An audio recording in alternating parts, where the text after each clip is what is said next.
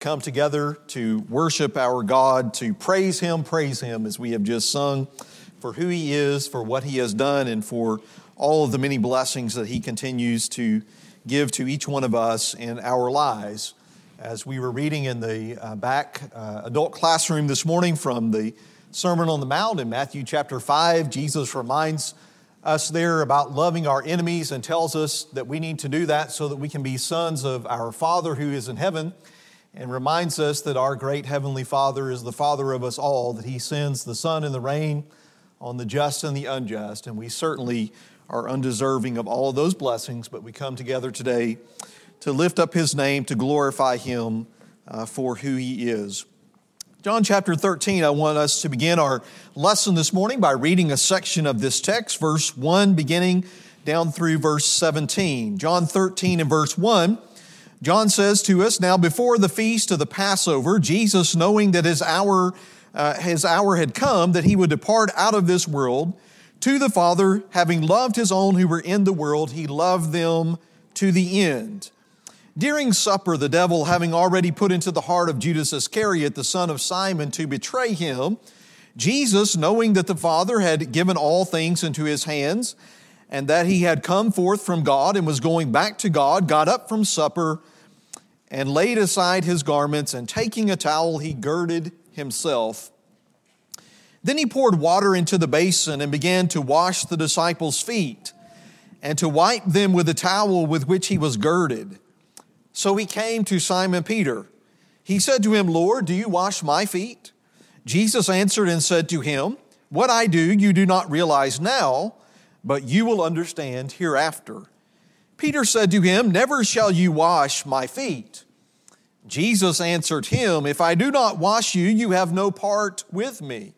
Simon Peter said to him, Lord, then wash not only my feet, but also my hands and my head.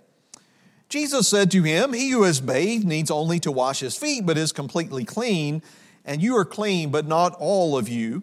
For he knew the one who was betraying him. For this reason, he said, Not all of you are clean. So when he had washed their feet and had taken his garments and reclined at the table again, he said to them, Do you know what I have done to you? You call me teacher and Lord, and you're right, for so I am. If I then, the Lord and the teacher, wash your feet, you also ought to wash one another's feet. For I gave you an example that you also should do as I did to you. Truly, truly, I say to you, a slave is not greater than his master nor is one who is sent greater than the one who sent him. If you know these things, you are blessed if you do them. In the previous chapter, John chapter 12, Jesus has entered into the city of Jerusalem. He has come into the city, you might remember, with great fanfare. He has come riding on the coal, the foal of a donkey. He has come with the people spreading the palm branches in the streets and shouting, Hosanna. But as this chapter opens, all of that crowd, I'm not saying to you has left Jerusalem, but Jesus maybe has left that particular crowd because as chapter 13 opens, he is just meeting with the 12. And he is meeting with them to prepare them for some coming events. He knows what is shortly to come. As John chapter 13 opens, it's just a matter of a few hours before he will be uh, arrested and tried and crucified. And he is preparing them even for the time when he would arise from the grave and he would go back to his father, as John makes the comment to us here at verse 3 that he had come forth from God and was going back to God. Jesus, I'm sure, was anticipating that time when he and his father could truly be together again. And as you know, and as he's preparing them for those coming events, he is giving the 12 some instructions about their mission before he is gone. That is chapters 13 through 16 of this gospel. And since that is the situation as John 13 begins, we might think it logical for Jesus to maybe perform even some greater miracle than he had already performed just for the apostles to see. We might think that he would give them some spectacular sign that would leave absolutely no doubt in their mind that he is who he has been claiming to be for these number of years, that he truly is the Messiah, the Christ, the Son of God. And yet he chose to use these last moments to teach the 12 about the importance of serving by showing them, not just telling them, but showing them that he himself is a servant. As we continue our congregational theme that we are going through this year of being more like Jesus, we're going to do so this morning by reflecting on what we just read here in John chapter 13 to see how God can make me and you, each one of us, a servant like our Lord and Savior, Jesus the Christ. To help us do that, to go back and think about this text in a little bit more detail. Verses 1 through 5, I think John is really setting the scene for us here of everything else that happens, not only in this chapter, but as I've suggested to you, all the way to the cross and even to the end when he ascends back to his Father. As this chapter opens, John tells us here at verse 1 that John, Jesus knew that his hour had come.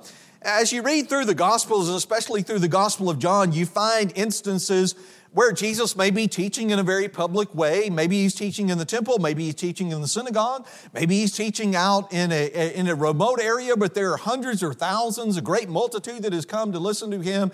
And oftentimes, as his ministry, of course, goes on, uh, he remains popular, I think, for the most part, with the, the multitudes, the masses.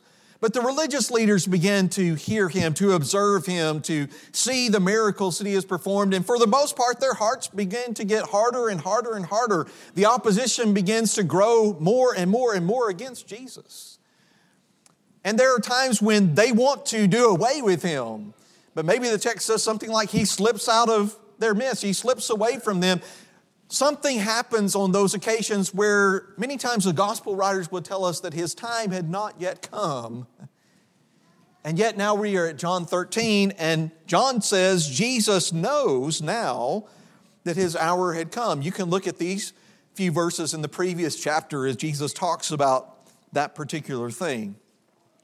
You know, if we could put ourselves as much as, as possible in the shoes of Jesus right now and think about how we would react and what we would do and how we would spend our last few moments on earth, if we knew that our earthly life would soon end, if we knew that we would experience the type of death that our brother Lance has talked to us about this morning, the type of death that Jesus did being crucified on a cross, would we not, maybe many of us, want to withdraw? As Jesus often did, that he got away from the crowds. He wanted to have time alone with his father to talk to his father in prayer. Would we not maybe be in that mindset that we want to get away from everyone, even those who are very close to us? And yet, Jesus, we see here as John 13 opens, did the exact opposite. Here he was spending time with those men that he had hand chosen to be his messengers of the good news of salvation in him to the rest of the world. It was out of his love, his great love, as John also tells us at the end of verse 1, that he, having loved his own who were in the world, he loved them to the end. Out of the love that he had for his disciples, he gathers them together on this occasion to eat the Passover supper with them. And while he is eating that feast, of course, we know, as we've just read here, as many of us probably read many times, that he removes his outer garment, that he puts a towel around his waist, that he stoops down to the floor, he takes this pitcher of water or whatever container it is in, and he pours that water into a basin. And while he is there on the, on the floor, he is wiping the feet of those who are his followers. I want you to be impressed with the fact, even though we don't know exactly what Jesus looked like, we don't know, maybe we can't get a an exact picture in our mind of what is going on here, but I want you to be impressed with the fact, as John is relating this to us and telling us what is going on here, that Jesus is dressed like a servant. This towel, as I understand it, was kind of a coarse cloth that servants often wore. He looks like a servant on the outside to them, but more than that, he is acting like a servant. He is taking this water and pouring it into a basin and washing the dirty, dusty feet of his disciples, something that only servants or slaves did. Can you imagine from the apostles' viewpoint? Can you imagine what kind of thoughts are going through their mind at this particular point? They have been following this man who is claimed to be the Messiah of God, God in the flesh, for about three, three and a half years at this particular point. They have heard many great sermons, I'm sure, like the Sermon on the Mount. They, they have seen many wonderful miracles that, of course, they couldn't explain any other way than He is God. Can you imagine what is going through their minds? They may be thinking to himself, What is he doing?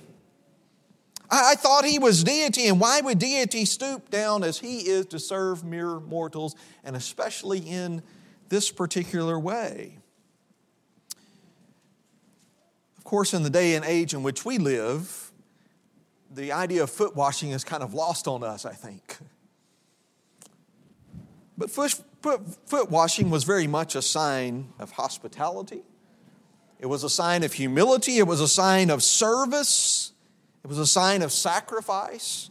But it was also very much a necessary service for that day and that time, something that I ran across uh, in, in preparing this particular lesson. And I know it has to be right because it is from the Holman Bible Dictionary, okay? uh, by the way, I haven't gotten the first uh, royalty check from that yet. That must be a different side of the family, I don't know. But here are just a few things that, that it says about foot washing. It says this is an act that is necessary uh, for the cleanliness uh, of those who have traveled a long ways during the Palestinian roads uh, with feet that would be shod or shorn in uh, sand and dirt. It was something that only a servant would do. It was something that was very common for them, something that is oftentimes lost on us today. It also went on to say it is a sign of exceptional love. A disciple might wash a master's feet, or a wife might uh, wash her husband's feet. Something that even in this particular day and time uh, would have been seen as something that for many people would have been beneath them. And it's interesting to me, out of, out of all the ways in which Jesus could have taught his disciples about service, he chose this very humbling and, in many cases, humiliating act of service to teach them. And so that sets the scene for us of what's going on here in John chapter 13. But then, of course, we have Peter's response given to us beginning at verse 6, as we've already read, down through verse 11. As was often the case as we read through the conversations that Jesus had with his disciples, the 12 apostles, it was Peter who was apt to speak up first, and he did on this occasion. And he asked Jesus, why, why is he doing, I think, such a menial job? At least that's the way I read his comment here at verse 6, he came, it says, Jesus came to Simon Peter and he said to him, Lord, do you wash my feet?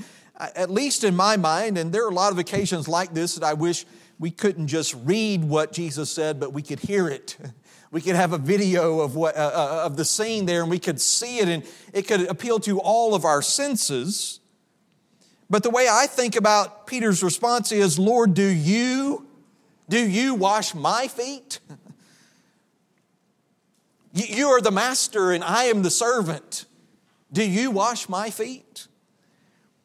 And Jesus replied to that question there in verse 7 by saying to him, What I do you do not realize now, but you will understand hereafter. Jesus replied, I think, that he is doing much more than just merely washing their dirty, dusty feet. He is teaching them a spiritual truth. He is showing them what it looks like to be a servant. And yet, it seems to me, again, maybe I'm reading more into this than I should, but it seems, given Peter's response there at verse 8, never shall you wash my feet, that maybe Peter again seems kind of stunned that his Lord and his Master would stoop so low as to perform such a task as this. And sometimes I think we're very hard on Peter. But if we could put ourselves in this same situation, we need to honestly ask ourselves would we have responded any better, better than this? However, Jesus told Peter that if he did not let him serve him, that he had no part with him. Peter again doesn't understand all of this, it seems to me. When you come to verse 9, again he says, Lord, then wash not only my hand, my feet, but also my hands and my head. But Jesus, in essence, says to him at the last two verses of this, this section, verses 10 and 11, that this is about something greater than physical cleanliness and washing feet. This is about you becoming a servant, just like I am.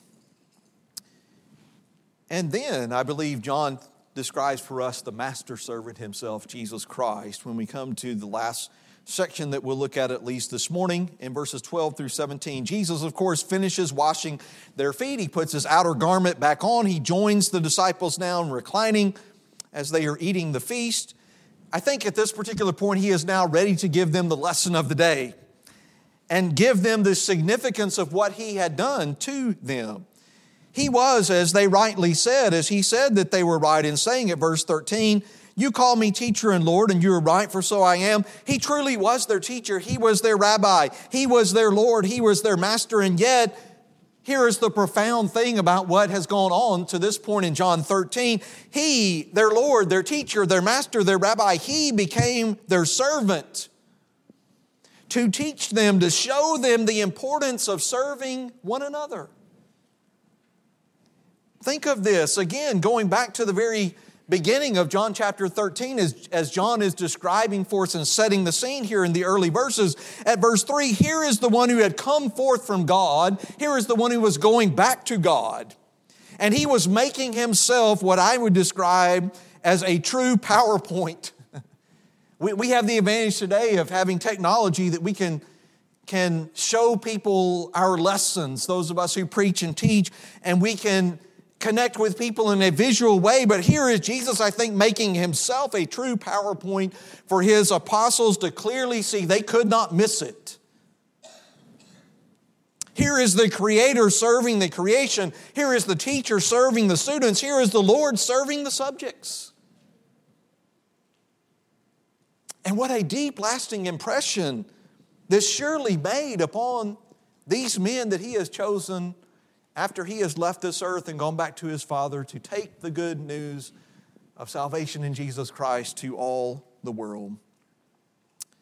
You see, the whole point of Jesus, what Jesus had done here, was to show his apostles that no one, absolutely no one, is too great to serve, and that they must become servants to one another. Yes, in this group of the 12, which would soon quickly become the 11, but not just to let their service stop there to one another, but that they might serve others as well.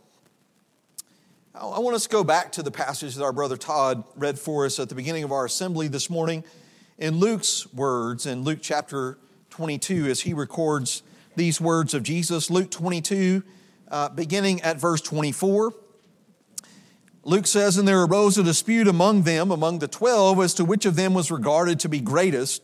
And he said to them, The kings of the Gentiles lord it over them, and those who have authority over them are called benefactors.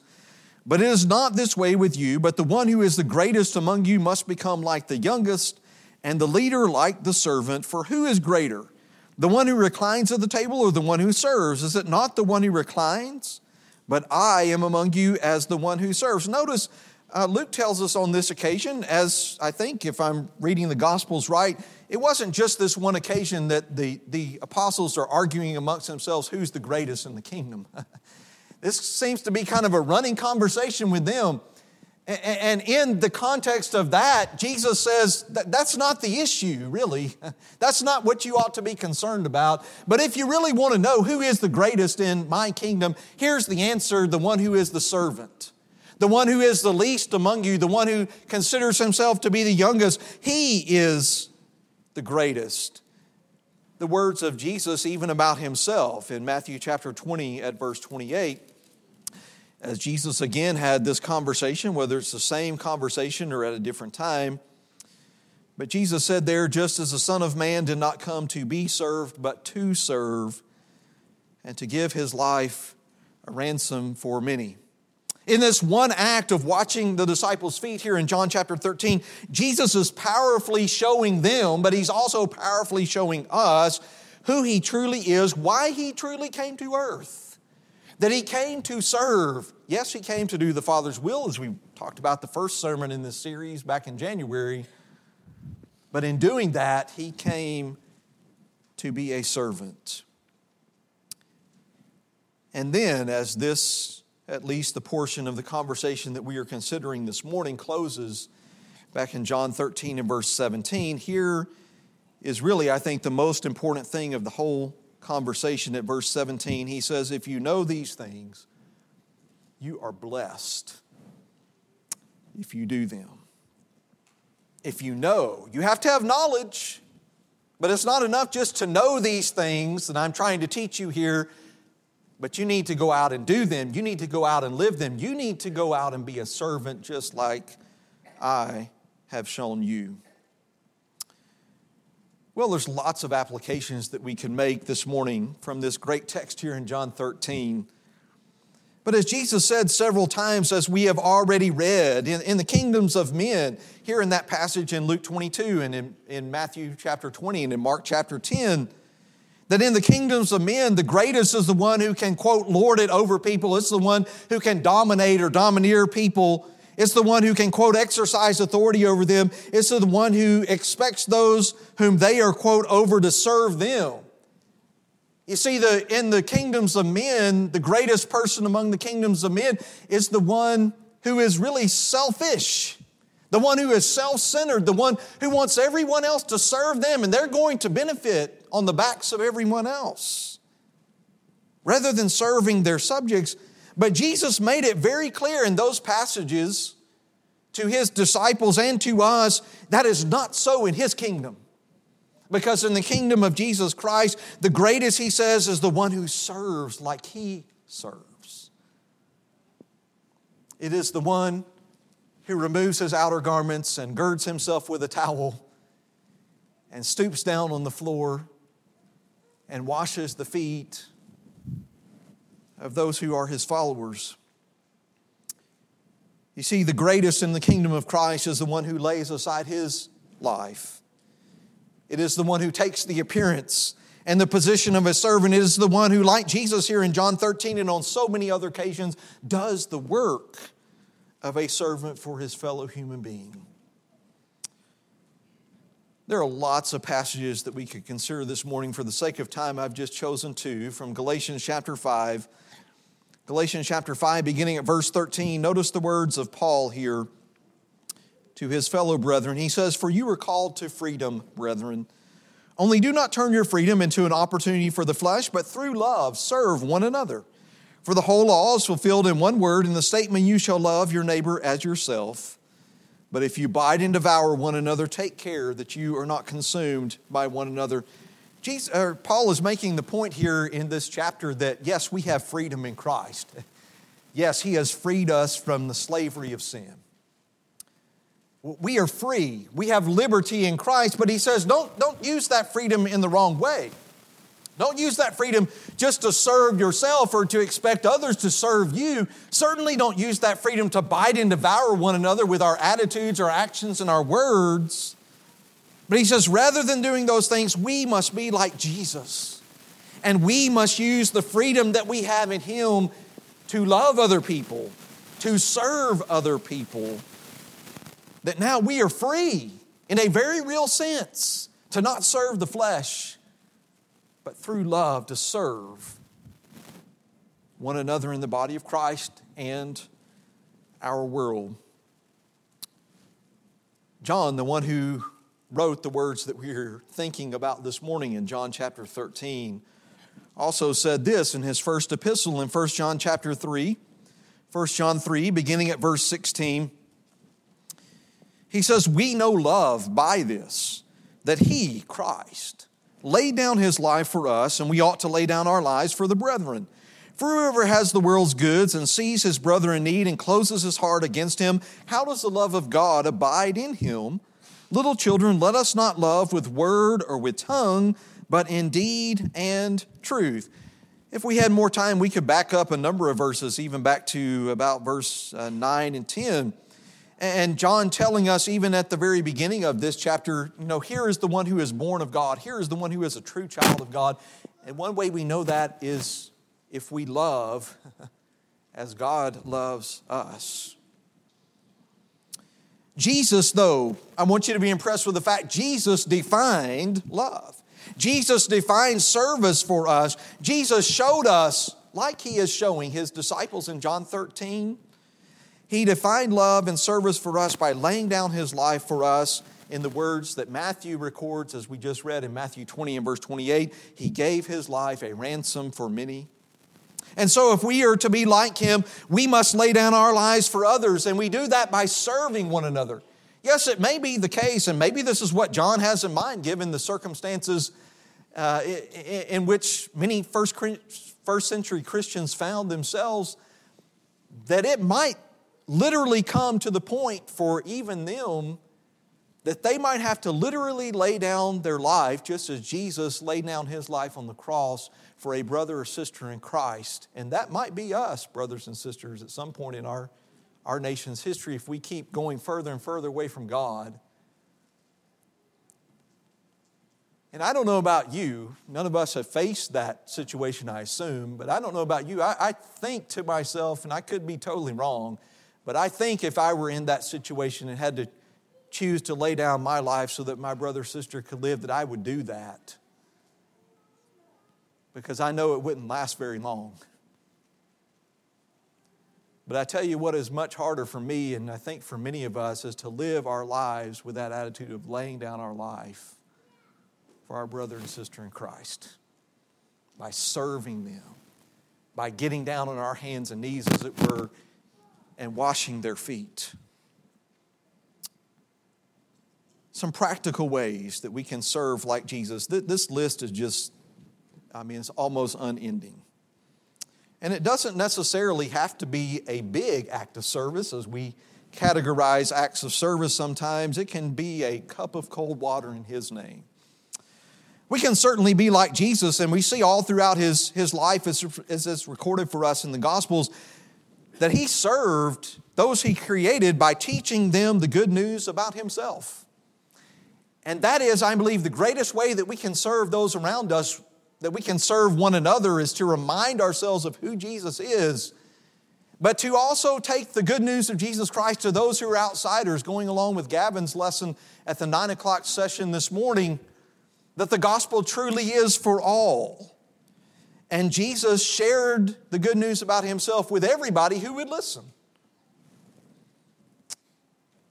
And we can serve like Jesus in that way. We need to be looking for opportunities and using opportunities to do that. We can help one another in the body of Christ to grow in the grace and knowledge of our Lord and Savior Jesus Christ, as Peter instructs us to do at 2 Peter chapter 3 and verse 18. And hopefully we are doing that even this very hour that as we come together, but not just in this setting, but all throughout the week, we can have discussions with each other about Scripture. We can encourage one another. We can help each other to see maybe the abilities and talents that God has given to us that maybe we don't see ourselves and help each other to grow to be more like Jesus. There have been, and every week, there are a number of our own who are sick. And I know that very well in my family that has just seemed like just keeps passing sickness on to uh, one and the other. But we can care for the sick. We have had a number of opportunities, as we mentioned in our adult class in the back this morning, because of the tornadoes that have come through here in recent weeks. We have had a, a, an opportunity to serve others. Some of us, I know, have been involved in helping clean up all of the mess that the tornado left uh, to people in the neighborhoods, people we don't even know. And we have had the opportunity to uh, show this attitude, this heart of service to one another in the body of Christ. Uh, maybe to offer, as I know, even for my family, when we were only uh, without power for about 23 hours, I think, uh, but I know that there were others here who offered and did open up their homes to those who had lost power, to those who needed a place to stay, to stay a hot meal, a hot shower, and those kinds of things. To certainly give of the gift of money that God has given to us, if we have been blessed in that way, to people who are in need, to our brothers or sisters, or just people that we don't know, to st- send encouraging texts and cards and emails to one another because my family, there has been, I think, at least one person in my family that's been sick for the last six or seven weeks, with a few uh, short days in between where all of us were well, there have been several of you that have sent cards to us and have sent cards to our children. and that's impressive to me. When you're thinking about children, you're, you're thinking like Jesus, I believe. Just to encourage and to build each other up. The, the list of the ways we can be like Jesus, that Jesus can make us a servant like himself, are just endless. And you might be thinking, as I know some in the audience are getting uh, older in life, and maybe their mind wants to do all these things that they did when they were younger, but their body just won't let them. And you think, well, I can't go move trees, and I, I can't uh, fix a, a big elaborate meal for a family, and I can't do this or that. There are things that you can do, there are things that older Christians can do don't sell yourself short if all you can do, and I say all you can do as we think about it, is to give money or funds or to go buy food for someone. Remember again, just a cup of cold water given in His name. Jesus takes notice of that, and He will reward us for that one day. We sing a song, Make Me a Servant, the servant song. And I want to close this morning by just reading the words of that particular song. It's song number 591. And it's like a lot of songs, I think it's very easy for us to sing. And the words just roll off our lips, and we're really not maybe thinking about all the implications of what we're saying.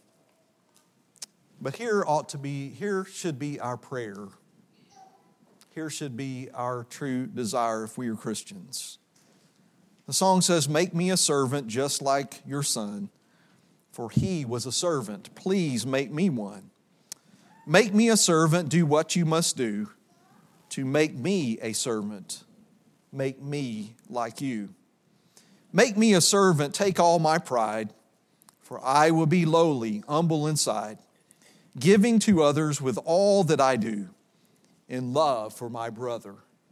Make me like you.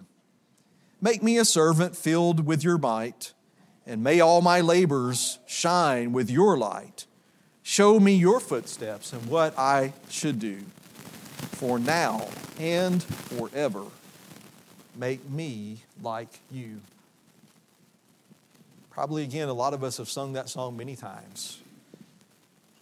But I hope the next time we sing that song, those words will really be impactful for us. Jesus came to earth to serve you and me. And yes, this is a great act of service, a great example of service that he shows us here in John 13 of washing the disciples' feet. But as we've already looked at this morning, the greatest example of his service is by laying down his life on the cross so that we could die to sin and we could live to righteousness and live for him. What about you this morning? Would you take advantage of what Jesus has done for you? Come before this audience confessing your faith that Jesus is the Christ, the Son of God, and turning away from your sins and giving yourself fully to him. And he will make you a servant and then being buried in the waters of baptism, and you can devote the rest of your life to being just like Jesus in this regard. Whatever your need might be, if we can help you, if you need to respond to the invitation of our Lord, do that now as we stand and as we sing.